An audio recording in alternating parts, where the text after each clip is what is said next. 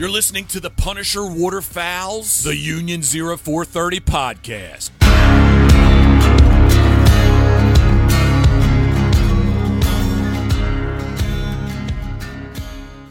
Hey, everybody, welcome back to the Union 0430, episode 139. And it's been a while, but we got them back right after the Toronto Sportsman Show, right when the hype is there. We had seven calls from Rusty Heron at the Toronto Sportsman Show, and they sold like hotcakes. Um, so we've got Rusty Heron on tonight, and we've pretty much got a full house except for Philly, who's down in the T dot, probably smacking around a crack dealer or something. I don't know, but he's probably policing and protecting or donut. us. Or donut, whichever. What is it? What It's do you think, Dave? yet, What do you think, have his Dave? Shorts on. You know, he always gets a firefighter joke in when you're not here, man. So, Mhm. I'll, wa- I'll wait till he's here. oh, Nice. you're not like that, eh? You're not behind the back type of dude. Either I Either will tell you, NWA has my favorite song. Fuck the police. Um, Mark's coming to us from Nova Scotia. Ryan's in Nova Scotia. Dave's up in Concordant. And Rusty is all the way in southwestern Ontario, uh, near the United States border. And I'm uh, just between Kingston and, and Napanee, Ontario. So, fellas, um, great to see you. Great to have you all back together. I wish Philly was here um because i i actually i absolutely love when rusty gives philly the gears um it usually makes for a good show but uh either way philly will make it up we'll have to get rusty on again but uh i wanted to start off the show uh with and i'm a little bit biased here how successful the refuge was at the Toronto Sportsman Show this past week, and Dave and I were there. And uh, you know what? If there was any doubt that the community wanted something like this, I think we proved it uh, this past weekend, Dave. Yeah, I think uh I think based on the feedback, it was very people were very happy that there was a waterfowl presence there because they Yeah. never had that before other than maybe one booth here, one booth there, or like a um a turkey call making company that has a couple goose calls or something like that. but right. there was never anything there for like waterfowlers to go and like half the time they were just there just shooting the shit. So and and even though he's going to curse me out once this show is over i will on behalf of dave and i thank rusty um, for the simple fact that uh, nobody knows this but i'll put it out there into the universe because rusty from the sidelines have been has been a great sounding board for both of us on this refuge idea and um, he donated the seven calls to us to sell for us to recover some costs in in in putting together the booth, the refuge, our hotels, meals, travel, and everything like that. So solid move on your part, Rusty, and we can't thank you enough because um just to let you know, you paid for our hotel rooms and a very, very good night of drinking. Just to let you know.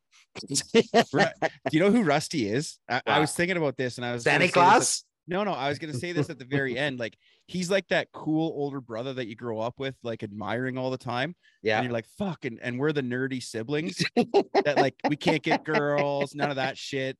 And then like in the movie, Rusty moves away to Vegas and becomes a male porn star and he's got the greatest life ever. And then he like we're having a shit day and he like comes back and brings us like whatever movie stardom shit happens. It's like Rusty's the fucking older awesome brother. That's who he is. Have you seen that movie, The Girl Next Door, with Elisha Cuthbert? Oh fuck, I watch that all the time. Yeah, well, Rusty's that dude with Elisha Cuthbert. There's The one that- no the way that- Dave doesn't have this written out and planned. There's no way he just Pulled this out. winged it. N- n- No, no chance. Oh, I think he, totally- I think he went. I think he. I think this is straight from the heart, buddy. That, that was He straight told- from the heart, man. You was- Amazon to teleprompter, be honest. Yeah, I, I- and I, I that wasn't even the movie I was thinking of. I was thinking more of like a fucking Ryan Reynolds movie, and he's Ryan Reynolds, right? Oh, like Fucking just If you think for a second, I'd even contemplate putting in a buy for the Ottawa Senators. At a boy, Come go on Leafs, now. go. Come No, on. I- yeah, my apologies. All right. Now Uh, listen, I don't like the uh, the thank yous and all that. You guys know that. That's not why I do it.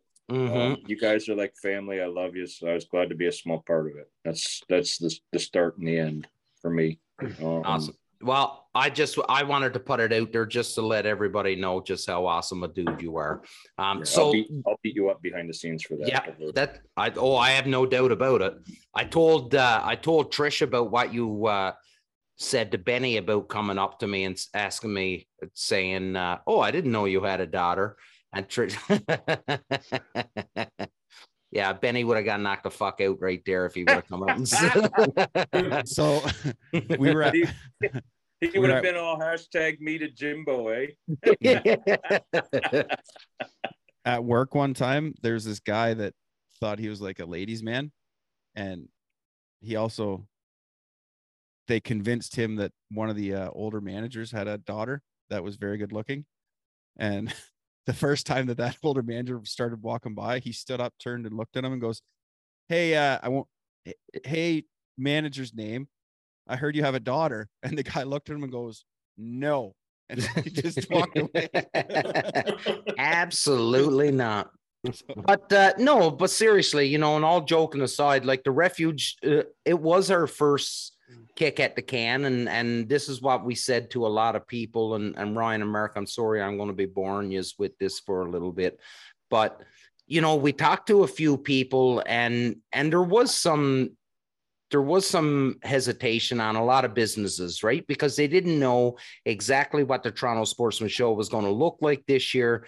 They didn't know if um, if there was going to be the appetite for that sort of uh, of a of a of a site where the refuge something totally dedicated to uh, uh, one group of hunters. But man, I got to tell you, I was pretty impressed. Uh, I was impressed by the amount of people. This will sound weird. I was impressed by the amount of people that came up to us that that had heard about us, that listened to the show and follow us on social. And then I was also surprised on the people that are, you know, around Dave's area and around mine that hadn't heard about us because I thought, you know, we had we had done a pretty good job on the social media side. So obviously we've got to we've got to step up our social media game because there's still a lot of people that that haven't heard heard about us. But you know what? Uh like I was telling Rusty yesterday when we were chatting, um it, it's weird when when people come up to you. I I love the fact that people listen to the show, but it makes me uncomfortable as hell when people come up and and start throwing out kudos because I, I really don't know how to uh I really don't know how to accept them and but then telling the story about how this show came along, you know, between uh, the five of us, uh, there's a lot of chuckles when I was telling the stories. I was like, man, we were just we're scattered all over Canada. We just wanted to sit around and chat about hunting. And then they were like, really? That's all. I was like, that's all it was. We weren't even supposed to go past duck season. We were supposed to stop. And then we just kept going, just kept going. And here we are 139 episodes in. And, uh, you know what is, is pretty amazing. And we met some pretty amazing friends along the way.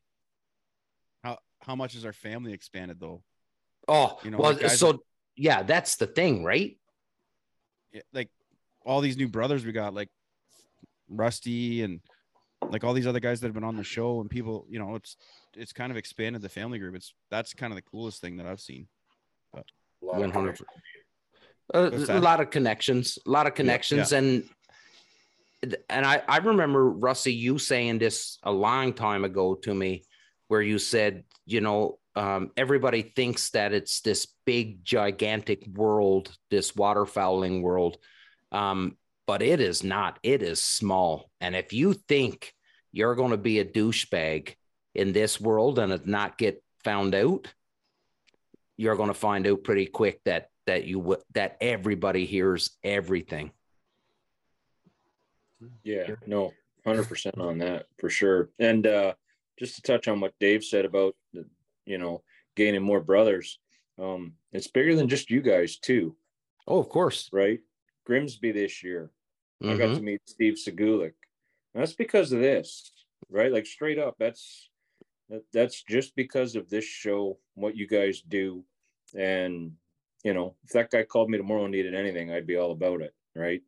So, you know, you guys have made family, but man, that extended family has really made some family and it's made the waterfowling community that much tighter.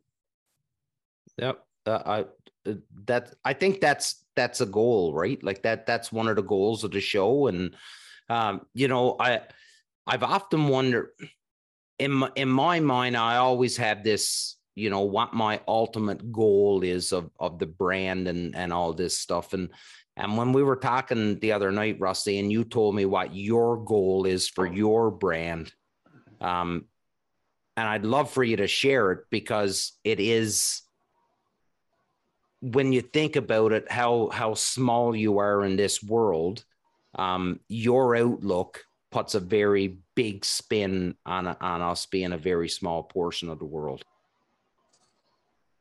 Yeah, I mean, uh, thanks for putting me on the spot, but that's what I do. That's sort of my thing.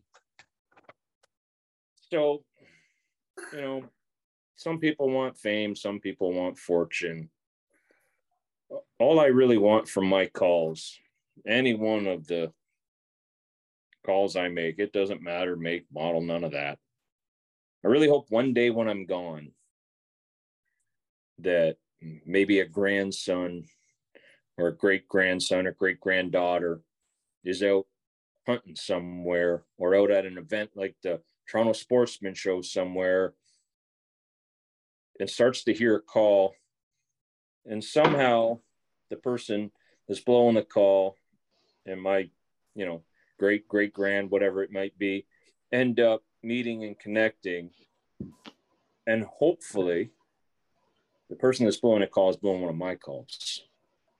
Mm-hmm. because that that's what it's all about for me you know like i i don't want to be famous you know I, I don't want any of that. That's there, there's too many responsibilities that come with that that i i just know i can't live up to. But you know what? If if one day 15 years 20 years after i'm gone one of my family members however far or distant they may or may not be can run into somebody and they can talk about something that i had a big part of um, hopefully it can put a, a smile on their face right? Like you know my dad was a carver and i run into people every now and then that have one of his carvings. And as much as it sucks for me that he's no longer here, that like is the biggest lifter mm-hmm. of the human spirit that you can get, in my opinion, for me, right? And everybody's mm-hmm. different. There, there's no wrong in, you know, when when you enter any kind of business, there's no wrong in whatever you want it to be for yourself. Right. But you know, I just hope that you know it can help people be uplifted long after I'm gone. You know, that that to me would be the ultimate win. Right. So yeah, absolutely, buddy. Absolutely. Um, you know, I think I think Dave and I have flooded the last 48 hours or the last 72 hours, whatever. I'm not I'm not a mathematician. I shoot birds. Um, but we flooded social media with with the Toronto Sportsman Show and and things that we've done. So uh, I don't know. I think I think it's time to pass on. You know, to move past the Toronto Sportsman Show. Um, there's more to come. Yeah, go for it, Dave. I agree. I think that it's time we stop talking Sportsman Show and start talking just like Rusty talked about Grimsby. August 19th. Grimsby Grimsby's around the corner, man. And um, I don't know if you've been talking to Steve Rusty, but the plan this year is so last year when they had done it, and and you'll remember it well, it was it was a scorcher heat wise, and everyone was all sun fucked uh, that day, and then you had to go that night in to do a, a DU dinner. Um, and you know, it just wasn't a fundraising uh, atmosphere, right? Everyone was tired. Everyone was had the shit kicked out of them from all day. So this year they're doing it on two separate days. So the dinner is going to happen, I think, uh, probably four or five weeks after the Grimsby show. So um, two events this year, and I think by by everything I'm hearing, it's going to be bigger um, this year coming than it was last year. So that's that's good news. That And- uh, oh sorry. I don't know. I was just gonna say my goal is to not be on morphine for it this year. Yeah, I'd, I'd appreciate it if you if you were able to make it down to and not high as a kite. I I won't have a motorbike, so yeah, I'll do something else stupid. but oh, without a doubt. Go ahead, Russ. Sorry. that show shed a big light that what you guys were able to do at the refuge was possible hmm because pre the Grimsby show last year, if you guys would have called me with that idea, I'd have laughed. Yep. Um, but now I will agree with you. It's time to stop talking about Toronto Sportsman Show 2023, Yep. but it's time to start talking about 2024. Oh, we've already started. I'm there. There's a handful of people that opened their inbox this morning that are just like this. Fuck, really? I thought we got rid of them, and now we got to deal with them now for another 12 months. Um, so yeah, but you know, the Grimsby thing, you know, Russ, and and you touched on a real good point because um, to the best of my knowledge, nobody had really tried to do anything like Grimsby, where it was just strictly a waterfowl. Like I, I remember Steve Ellamy doing a thing up in the Tweed area before, but that was like a that was an all-encompassing show with a little bit of everything into it, sort of like a mini Toronto sportsman show, right? But Steve and them, it was it was a, a fundraiser for DU, uh, very waterfowl centric with the calling competition attached to it. Um, and they pulled it off, and it was a success. Um, no matter how you look at it, it was a success. Uh, and yeah, kind of paved the way for Dave and I to come up with this idea that that we had for for the Toronto Sportsman Show. So, and I remember you telling me um, that it was the best you've ever done at a Canadian show. Oh, it's not even close. Yeah, That's how much it was the best. Like, and take the sales right out of it. Mhm. Um, because at the end of the day, they're honestly not that important. The amount of people that came through such a, and when I say small area, I'm just talking the Grimsby area. Like it, it definitely seemed small and remote to me. And I'm not saying there's not quite a few million people in the surrounding area within a couple hours, but it was a fairly warm day outside. Mhm. People came and they weren't two seconds in and out. Mhm. They stayed. hung Like, around. they, yeah, they really encompassed everything the, the event had to offer. And I wasn't expecting that. I've been to so many shows, especially since the internet has really become a thing. Because I can remember shows before the internet when people used to have to use paper maps to get everywhere, Mhm. when shows would just be inundated with people because that was the only way you could see the latest and greatest. But in, in today's day and age where everybody can just get behind a computer and with a couple clicks of the mouse, they're they're listening to the the brand new whatever game call. They're looking at the latest and greatest decoys on the market.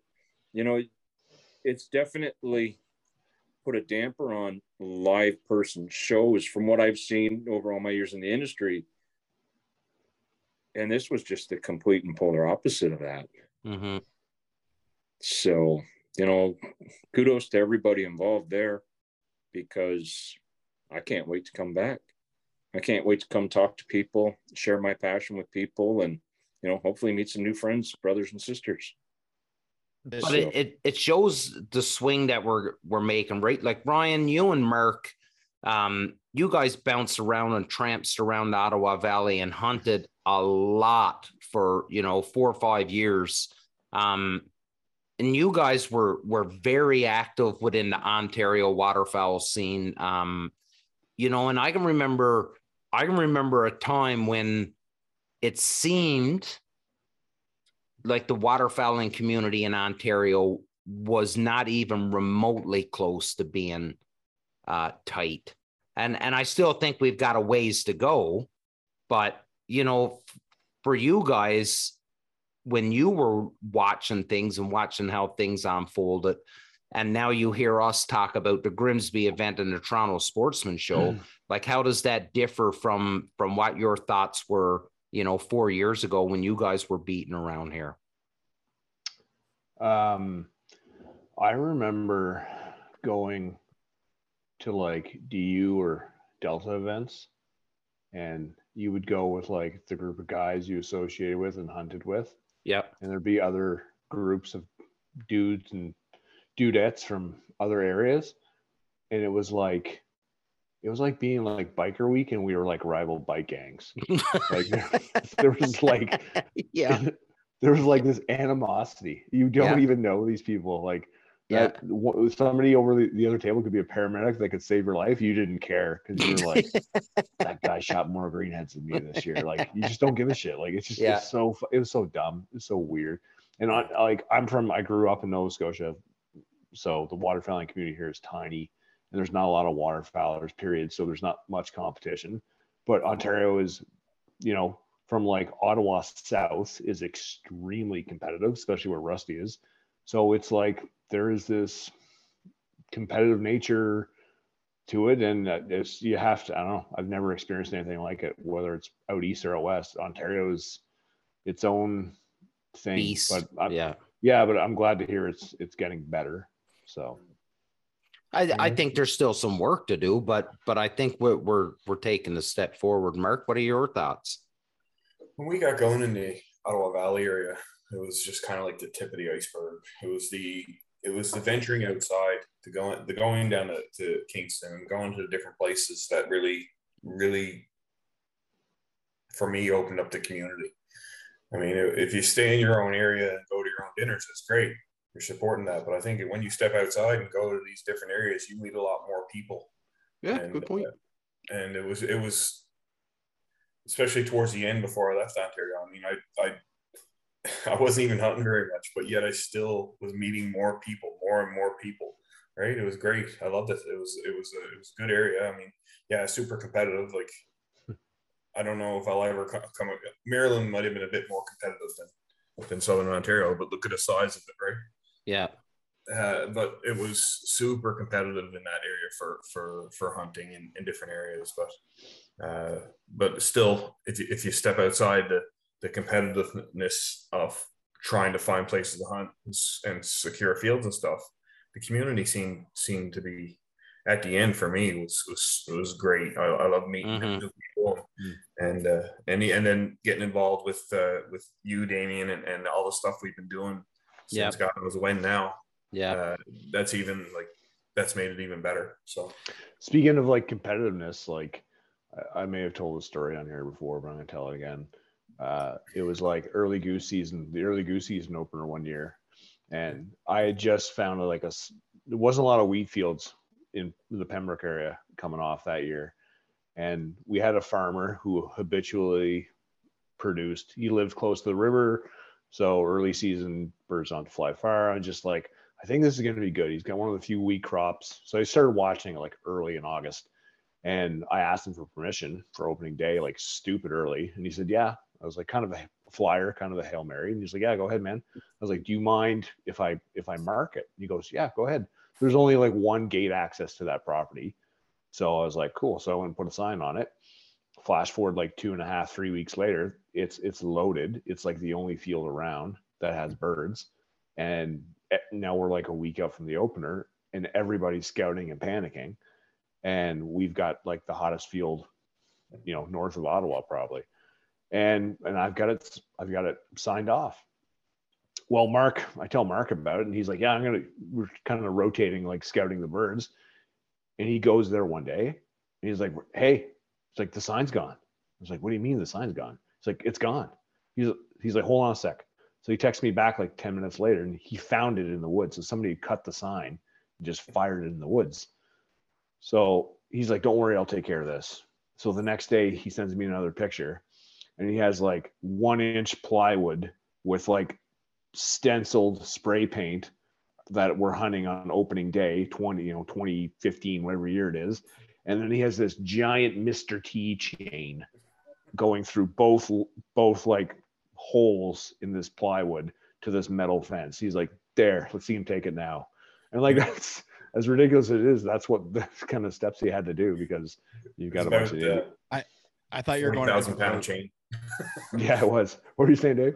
Oh, I thought you were gonna go a different route. Like, fucking, yeah, that, yeah, they took our sign and he went and searched for it, and then two days later he sends me a picture and he's in a ghillie suit with a sniper rifle, saying hmm. "fuck these guys." if they cut That's the chain the one end of the story. No, that's not actually. You Ryan and Marianne, our buddy, slept in the field that night before we hunted that day. hashtag dedication. Did you shoot a Camped out in bird? But yeah, so Yeah, skunked. Yeah, skunked. got skunked. and I don't mean that I don't mean to say this um and maybe you guys will jump in and correct me on on the way this sounds but um and I'm I got to try and say this to not sound as douchebaggy as possible but what I've learned over the last 3 years 3 4 years especially being down in this area of Ontario that the competition is still alive and the competition is alive and well. And and and that's a and i think it's a good thing. I think it's a good thing that that people push you to um to get out of your comfort zone probably getting up earlier putting a little bit more effort into finding your birds and scouting and stuff like that. But what i found is that the most hardcore hunters are often the most willing to accept somebody else into their fold. Does that make sense by me saying that? No, doesn't make sense, Rusty. Okay, so what I mean is that the person that is just a straight up killer that just, you know, does it right, scouts hard, finds the property, is a straight up killer, is more welcoming than the people that are pretending to be killers that pretend to put in all this work. Um, if if you show a genuine work ethic and interest into doing your hunting the right way, chances are you'll get more open arms into joining other people. I guess that's what I'm trying to say. And that may not have come across properly either. Eh, no, Rusty's still shaking his head. giving Either way, I'm gonna go smoke some dope, and you guys can keep talking. Hey, it's just a southwestern Ontario thing, Damien. That the bigger killer you become down in Yeah. these parts, the yeah, less friends you have because every friend you had yeah, is gonna sell you out for one of your spots, and you know you can lease this field for a thousand, and somebody he knows is gonna come offer the farmer three. But yeah. then Fair. the guy that offers the farmer three, one of his buddies is gonna turn around and offer five. Like it, it turns into a measuring contest. So the best killers I know, Yeah, their group of friends that they hunt with, is usually less than five fingers deep. yeah. Hmm. So, Oh, I, it's awesome. I, I like I can see both sides of it. It's just when I when I meet people now, um, I tend to find the the pretenders are are the ones that are that are ignorant. The ones that do it, um, they're the ones that are that are more um, open to uh, meeting and chatting and and discussing things. So, but yeah, you know, and every every area is different, right? Like you look at where you look up where Dave is, like Dave don't have a ton of waterfowl hunters up there where he is. because there's no waterfowl. Well, there's you've got geese. Um, Oh, okay. but then you look down where Ryan, like I- there's I- I- I- nobody. There's nobody down where Ryan is. No, there's organic lots. There's lots. Don't come here. There's tons of waterfowlers. You Yeah, but we never talk about where you were for that reason. We Only never organic say are- where you are, Ryan, for that People very know, reason. The Ryan internet's has, easy. Ryan has a friend named Mark with a ghillie suit. And he's a But good there's, shot. There's ton, there's tons of waterfowls, but there's only mergansers to hunt. So it's- Yeah. you- you- okay. chances getting that bad. I wanted to segue here. We Yeah. were talking about how um, the Grimsby, because of Grimsby, Rusty was able to see that something like the Sportsman Show was working, right? Right. I'd also like to bring out that because of what has been going on in the world the last few years, we've been seeing a lot of different ways for competitions to occur, like the call nut shootout and various call making competitions and stuff. And since we have Rusty on, I really wanted to pick his brain on those Mhm. because I think that this is great. That like this call maker shootout that's going on right now, it's amazing. Like I love watching and seeing it and and seeing what they come up with because I'm like, you guys are making a call in an hour. Like, how is this even possible? And then And it sounds good too. and they look great. Yeah. Like- look great, sound I great. love, I love the promo shots for the the match. That's my favorite part. Yeah, right. Those are great. Those like man, like I'm like, is there a pay per view for this? This looks Yeah. legit. Th- y- It's like you need you need that uh, Bruce Sunday, Sunday, Sunday. You need Oh, that yeah. you need that voice behind there. The Shout out to Greg truck. Taylor and Riley Yeah, throwing it. The, yeah, but but it, Rusty. you're right, Dave. Oh, sorry, buddy, I cut you off. Go No, for no, it. I was just gonna say, Rusty. Like, why don't you talk about first off, like, what is? We'll start with the call maker shootout. What is the call maker shootout in your eyes? Like, is it a good thing? Is it great for? Is it just a fun like haha or? So for me, the call maker shootout, my me personally as a call maker, it is 100% a haha. Like not even I don't take it serious. Behind the scenes, the amount of trash talking that goes on between call maker to call maker, and I'm probably the root cause of the majority of it. Oh, I- are. I, I'm pretty call nut- sure. I'm pretty sure we can all hang our hat on that one. He's the But- shit disturber of call nuts. but but it, but it, it's absolutely epic. Uh, I don't ever claim to be the world's greatest duck call maker. I don't even think I'm the world's greatest goose call maker by any stretch. But goose calls are kind of what I know and understand.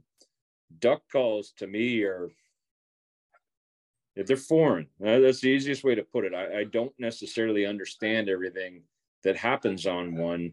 So when I get lucky one every 50 and hit something good, I really don't know how to duplicate it at this point in time. Now I've learned a lot, but I'm in the shootout to just have fun. Now this is year two of it, and I have now competed in six rounds, I think. And I've learned so much. And it, this is what's crazy is when I make a goose call, a short build for me is four hours. That's a very short build. Most For are one much call? longer than that. And it's not because they have to be, but th- this is this this whole call making thing for me is just a way of expressing myself artistically, I guess you could say. And I don't ever know of any artists that were ever in a rush to get their craft done. And Right. and So- ladies and gentlemen, you should be happy because Rusty did try interpretive dance one time to get his feelings out, and it wasn't pretty. So Yeah, that's because you were trying to be his partner though. Yeah, my my groin still hurts from that time trying to do the scissor splits, but I Now- so for for the people that don't know, the call makers shootout is eight competitors. They have they go head to head live on Facebook on the Call Nuts community, right? Uh, it's it's actually uh, it's way bigger than Call Nuts. Uh, it's Okay. across all kinds of different platforms, but Call Nuts is definitely a, a good hub where you can be caught up on everything. And yeah, and then they get one hour to build a duck call. They can make it how plain or how elaborate they want, but it still has to make a good quack at the end, right? Now, yeah, so so the there's three judges this year, and one doesn't is it like what they call an overall judge. So he takes into account the technical difficulties of your build, right? Like, sure, it's one thing. I'm just looking in front of me here. You build this this call. Okay, it's it's a piece of acrylic, an aluminum band, and a wood insert. The insert has an oil finish. That's the easiest finish you can put on a call that's wood, in my opinion. The band is just a simple piece of aluminum that's been sanded and polished up. Nothing technically difficult about it. The band fit, different story. Acrylic is an easy material to turn, but it's time consuming in drilling and cutting because you can't be as aggressive removing material as you can with the wood. The trick with acrylic is can you get it to a real gloss polished finish in an hour?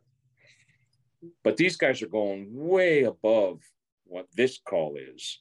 They're doing inlays and caps and crazy stuff with bands. And I won't lie, when I did the first episode last year, I didn't have a clue if I could build a call in an hour.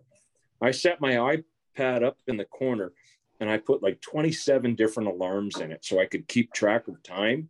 And when the first one went off at 15 minutes, I honestly felt like I had drilled about a quarter inch into the first hole I had to do.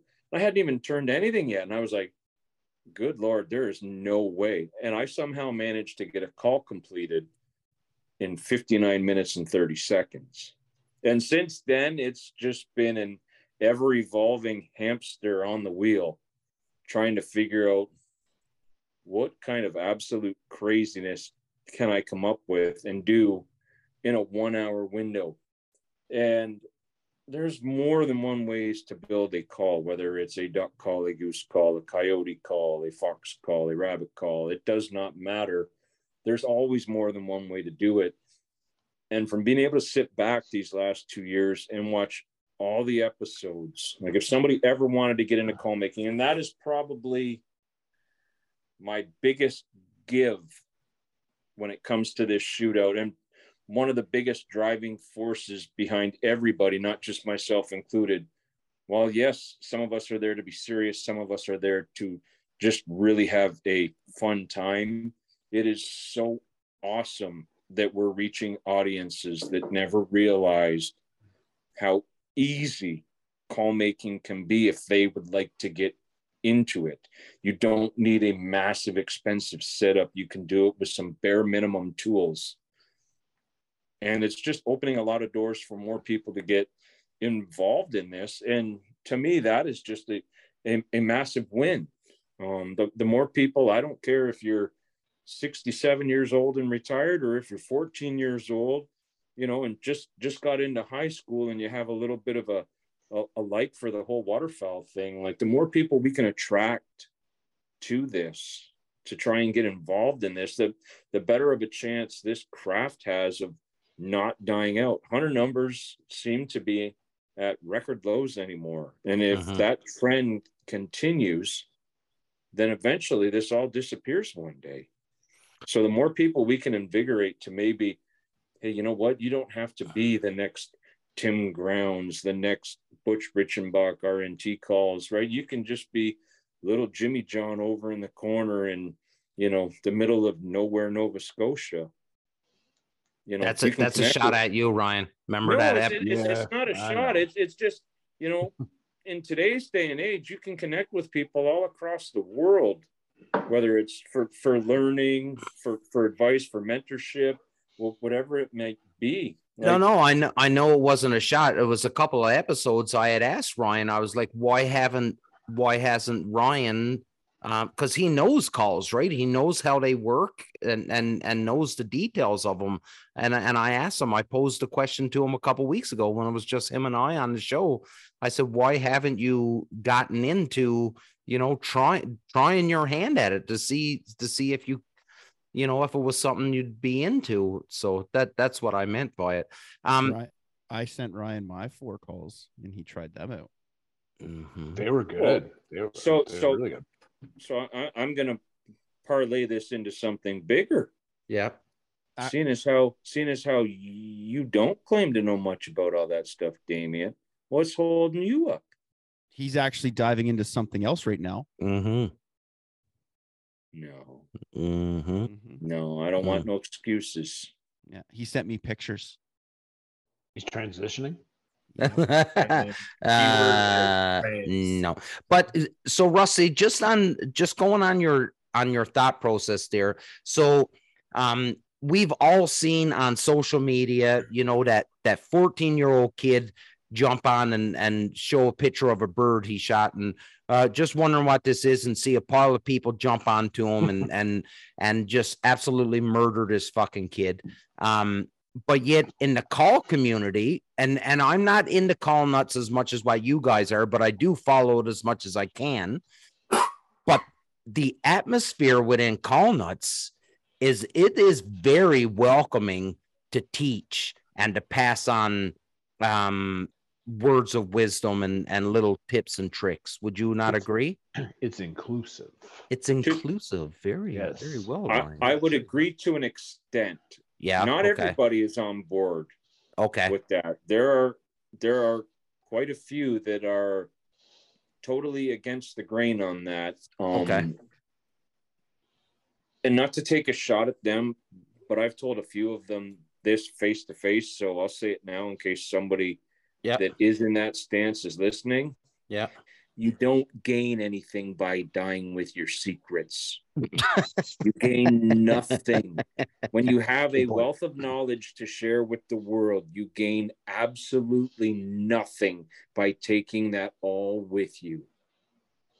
yeah Okay, fair but like you done- but now like that look at dave done, look at Dave. Dave is very much um very much invested into call nuts, spends a lot of time on it, knows a lot of people. Dave is, you know, trying to perfect his own craft.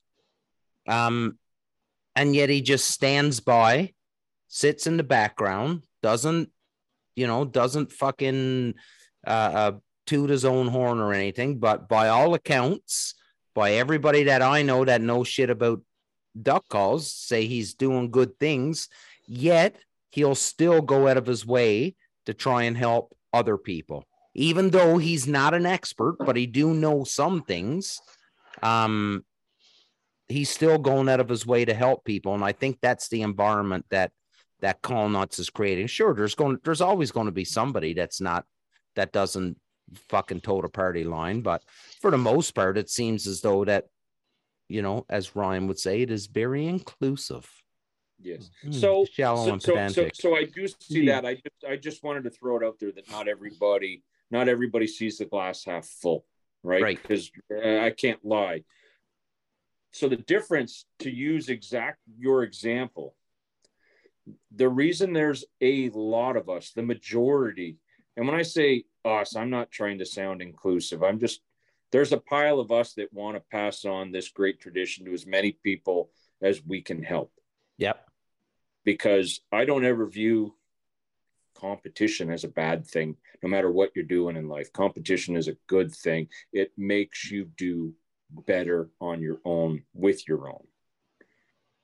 So, the difference between a 14 year old kid that goes and shoots and kills something and posts a picture up and says, What is this? versus a 14 year old kid trying to build something that asks for help there's a 14 year old kid that pulled the trigger, didn't know what he was shooting at, and he never bothered to ask for help first. He waited until he made the mistake before asking. So, the majority of us on call nuts, the second we see any youngster wanting to get involved in this sport, we don't want those mistakes. I don't want because it, as much as I can make in that in the call maker shootout, I can make it look simple and easy to grab a piece of wood and turn it on a lathe real quick and get down to a shape, you know, and a, and a at least a, a half decent finish real quick. You know what? It, it's really easy for a little kid to get a little too ambitious and take one pass where he's trying to remove too much material. Everything goes snap, boom, bang. He gets splinters. He's bleeding, and then he never wants to turn a call again. Or even more importantly, and Dave, I guarantee you know this making a duck call that's even remotely close enough to being something you could take hunting with any kind of confidence is not an easy thing.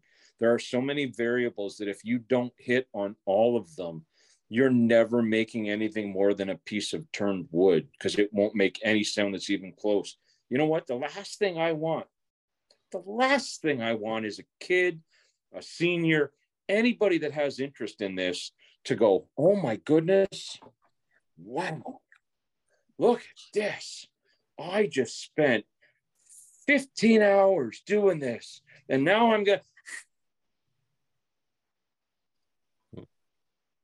to.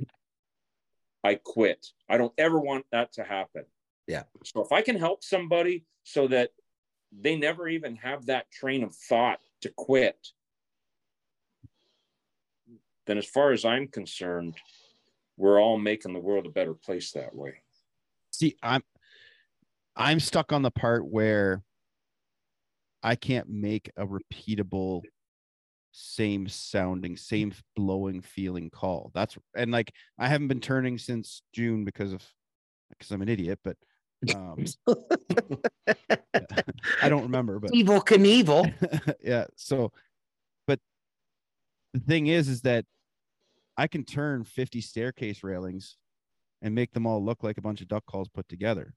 But it's getting that that tone board is such mm. an it's a musical instrument, and mm-hmm. the the type of wood, the sandpaper, like everything affects everything, and it's just such once you get down to it, you can't. It's one of those things that you get into it and you keep getting into it, and then finally you're like, man, I, I got far enough now with enough. Like Rusty, you helped me a few times, and and Ryan Douglas and a bunch of other people have all helped me through this, and I'm now at the point where it's like, well, I've got far enough that I'm not going to give up on all that other stuff that I've learned. I've got to kind of tweak and figure this out. So I think the helping to get the person to that point is what I like seeing myself.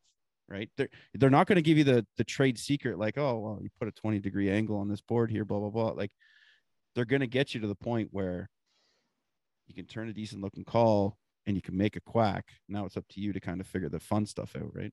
That's how I see it. but isn't but and this is me but like for you dave so let's say you know you get that help uh, you get the shape that you want all that stuff but then the tone board that that's distinctively yours right like that's you that's just nothing but trial and error before you get that point and that and no one can take that away from that's your tone board right No.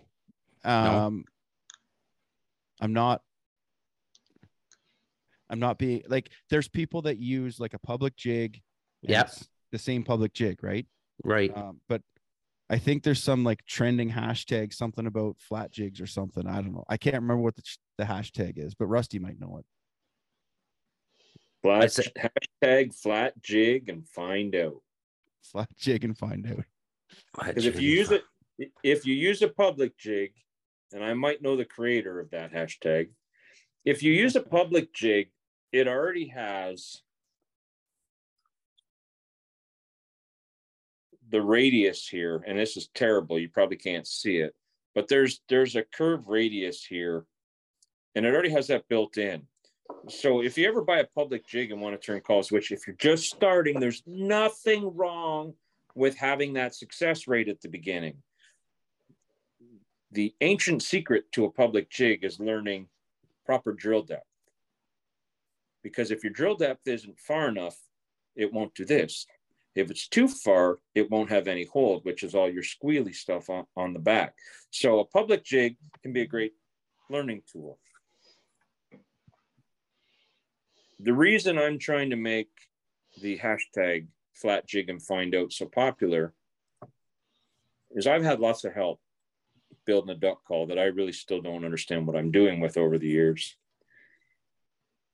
I've had like eight or nine calls now that I've cut off a flat jig. And what a flat jig does is it doesn't put a profile into the tone board. I've learned more off of those calls than everything combined. And the beautiful part about a flat jig is it just draws you in to keep learning and learning and learning. Instead of oh i've got a shape i'm going to get a jig made which i've done. I've gone down that rabbit hole. And you know what? Then you just start cutting tone boards off of that and you don't learn. And so it's like if you only did your multiplication tables up to five you'd never know that seven times seven is 49 because you just stop at five and say that's good enough well I want to know that eight times eight, is 64, and that nine times nine is 81. And I don't know 15 times 15 because I'm just too old and I got a calculator. But the point of it is if you sit there with a flat jig and mess around a bunch and can stay positive minded, man, the sky's the limit on how much you can learn on every single piece of wood you do on it or acrylic or whatever. And it's just, you know, people get, oh, this this is the best call I can make. No, it's not. That's the best call you've made to To date, date. Yeah. right? I think we're all capable of so much more on every aspect of life. And it's not that your best call might not be the greatest thing since sliced bread, because it very well could be. But I couldn't imagine as someone that's really into loving call making hitting a standstill point. I I, I constantly want to evolve, um, and it, it's not even about oh my call's better than Damien. I could my call can be dead last as long as I'm learning and having fun. That is all the rest of the stuff's irrelevant. You should have heard the shit I was saying about your calls down there in Toronto. The, Holy the fuck, best, you're a rock star. Sorry, Dave.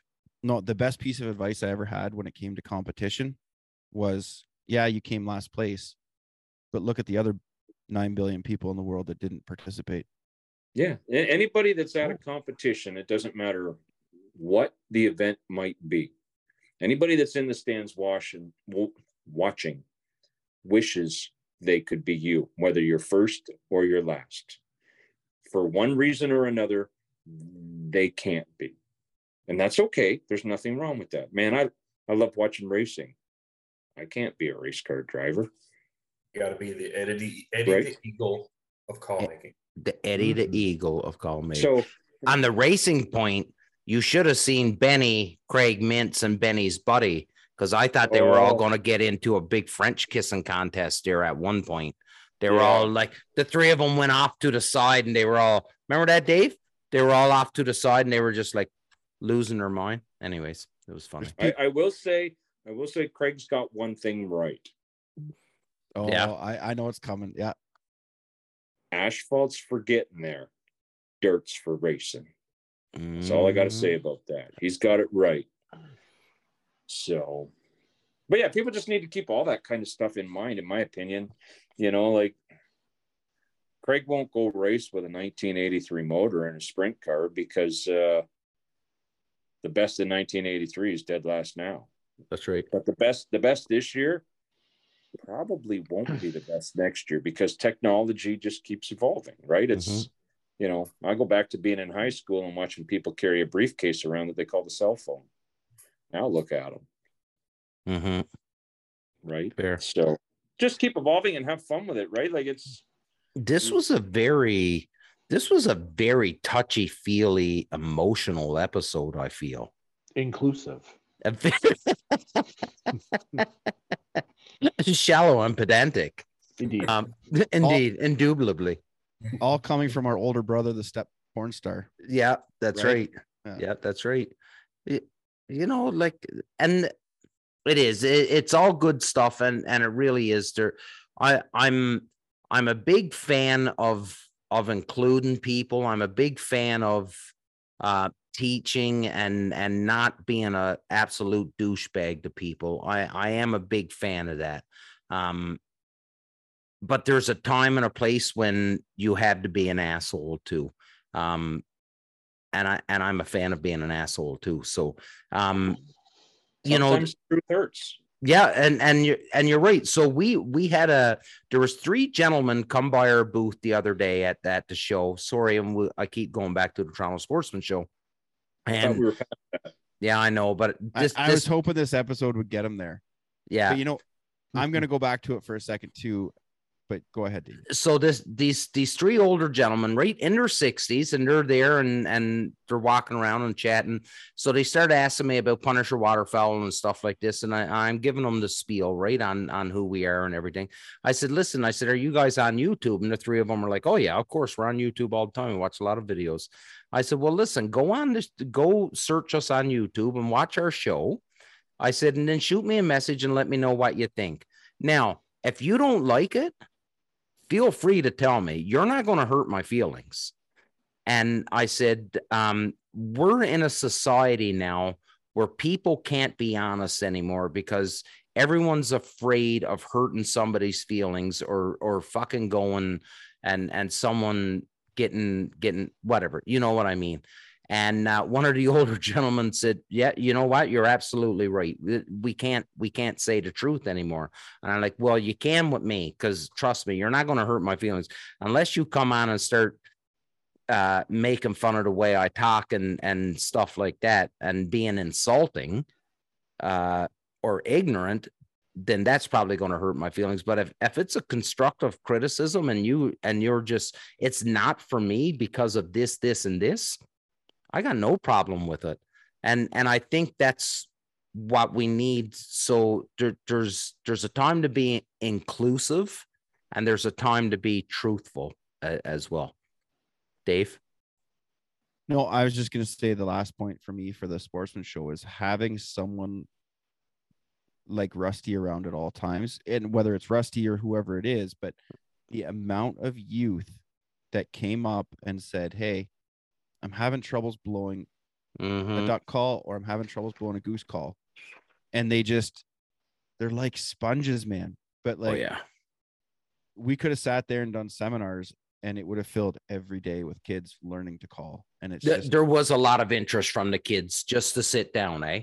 yeah, it, it was pretty, Yeah. and they sat there and listened. And kudos to the parents for, for sitting with them and letting them go through it.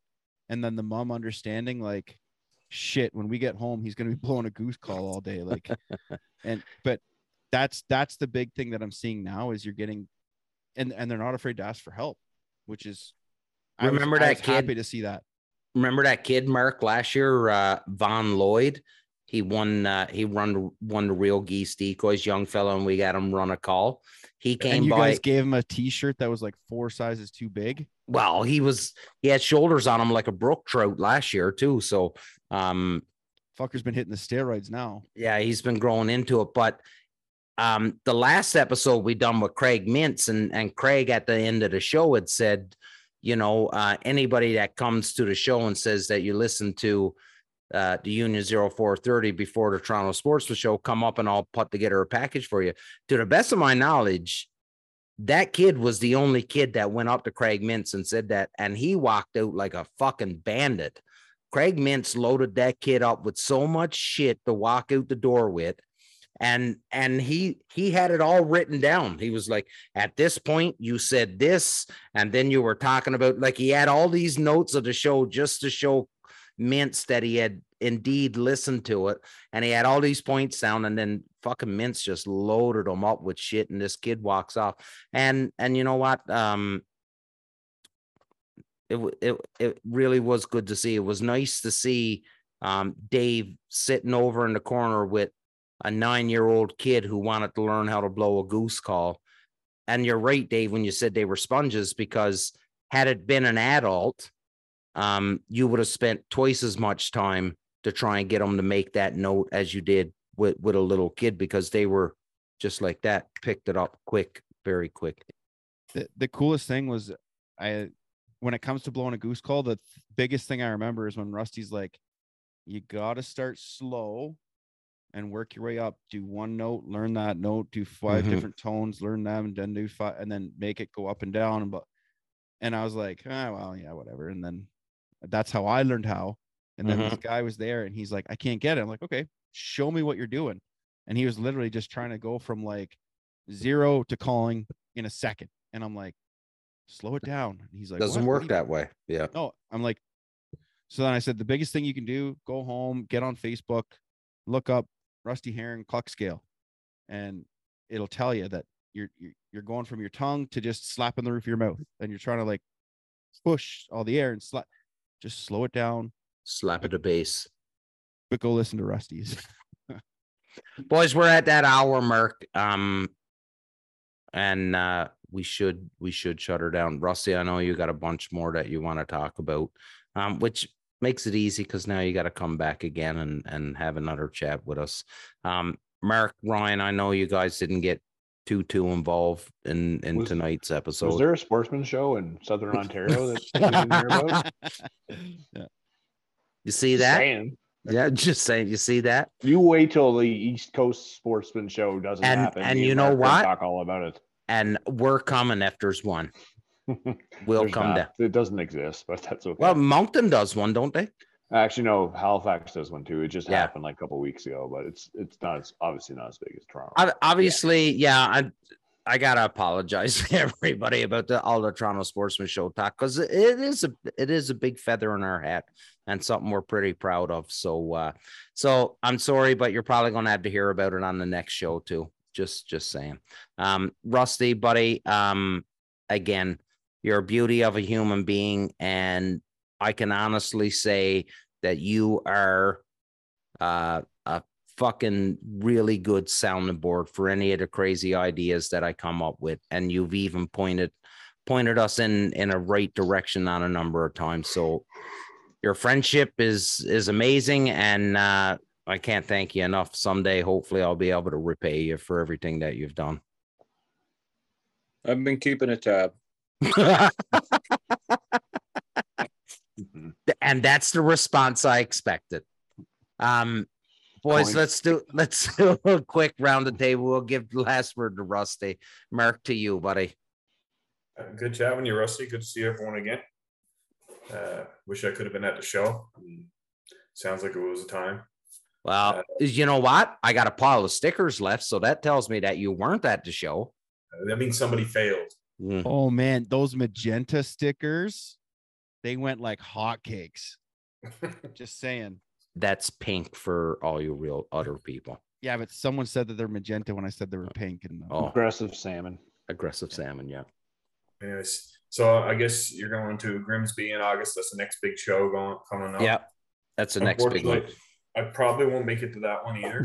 but uh, just uh, you know, it sounds like it's gonna be a good time. I mean, looks, it sounds like uh, Segulik is getting uh, Jim Shockey to go there. He keeps talking about it. no, no, Jimbo, Jimbo. Sorry, Yeah, Jimbo. but, uh, that'd be kind of cool for someone that high profile to show up at the show anyway. so, uh, anyway, boys, it's good chat. Brian, Yeah, thanks, Rusty, for hopping on and chatting with us. Even though Damien dominated the mic about his his refuge, but congrats to him and Dave. That was a big hit. I'm glad to see it worked out. I know how hard you guys worked on that and how long you guys worked on that. So I'm really happy. It was I was following along on social media and uh, it's good to see it. It was everything and more you guys wanted it to be. no But, big deal. uh, not a big deal, yeah. Not a big deal. Yeah, but hopefully Rusty comes back on again, and good luck in your in the competition there, Rusty. Uh, I've been following that too, and uh, yeah, see how I'm. I'm curious to see how you you do in the next round. Oh, so okay, we gotta go. We gotta do. We do have to touch on Rusty in in three minutes or less. Your idea for the show because no one's going to see this before Sunday, anyways. So, um, because I know what you told me, but I think you're rejigging things now, right? Nah. Nah? Rejig nothing. I'm just gonna do me. Fuck What's yeah. me gonna be? Well, I hate turning acrylic, so it's not gonna be acrylic. I'm gonna turn a wood call. I'm gonna flute it. I'm gonna try and carve a feather out of moose antler and attach it. And if I fail, then I'm gonna produce a box of splinters, and that's about it. can, can you have like the the feather carved beforehand to just Well- it? like like can you have your inlays pre pre sized? So listen, you guys know me. I always try and be politically correct. I think this is the fourth time I've been on the show. Don't hate me if I'm wrong, because my memory sucks. I don't remember yesterday. I think I've made one swear word in the entire four episodes. So if you want to be a chicken shit and prep all your stuff, they've made deals where you can make arrangements with the other call maker you're going against to get as much stuff ready as you need to. I ain't scared of nothing. I might fail. I might fail like an absolute madman. But aside from having a band potentially, because I might even get a little creative there. Aside from that, we are going start to finish in one hour. That's insane. We are going for all the guts, all the glory. And there's a really good chance we Eddie Eagle the ever loving crap out of it and come up short in our 1992 Olympic bid. Uh, I've never attempted to flute a call. I've never attempted to carve moose antler, but it sure sounds like fun. Fuck yeah, it does. I when you started that, and you're like, if you want to be, I was like, Oh, you know what I wanted to say? you were going full on fucking Pokemon. It sounded like, and I'm Yeah, thinking, yeah, my per- kid, yeah. I have no idea what full on Pokemon is. The the Pokemon theme song starts with like, if you want to be the very best, like no one ever was, or something like that. And I was like, oh fuck, he's gonna say it, and I'm gonna have to get my son to tell me if he did it right. no, uh, Rusty, buddy, good luck. Dave. Yeah, man. Um, kind of like what Damien's been saying. Like, I don't think thank you is enough. Um, behind the scenes, the stuff that even that day that I was having a rough day, and you just called me and like, you're you're one of the true humans that are amazing. So appreciate you, buddy. And uh, yeah, you're you're that inspiring, amazing big brother, right? So That means you're older than all of us, Rusty. That's how we think- view you. I think Dave just called me fat too. That hurt. Mm. how where inspiring? Big. Called me big. Called me big. That's all I heard was big. Mm. Yeah. Yeah, He keeps throwing out this big brother vibe too. Mm. That means I'm- you're older. Yeah, well, now you got me thinking about Elisha Cuthbert. And I'm, Well, as long as it's not uh, curry and chocolate milk, you should be all right. Rusty, to you. So Damien kind of threw me to the wolves a little bit tonight. You know, I hate being unprepared for stuff, and he definitely threw a couple curve balls and even a knuckleball into me here. Mm-hmm. So I held this gem up, and I know immediately what Damien and Dave were thinking. But listen, this isn't what you think it's going to be tonight. This is my curveball. Are you guys ready for the Toronto Sportsman Show 2024? The Intercontinental World Calling Championships are coming to the refuge. Yeah, they are. We're going to have a meat duck, a goose, a cut down duck. Yeah, yeah, that's right, Dave. I, I'm just seeing explosions. I, I gotta fucking edit this. This is sorry for swearing. I'm happy.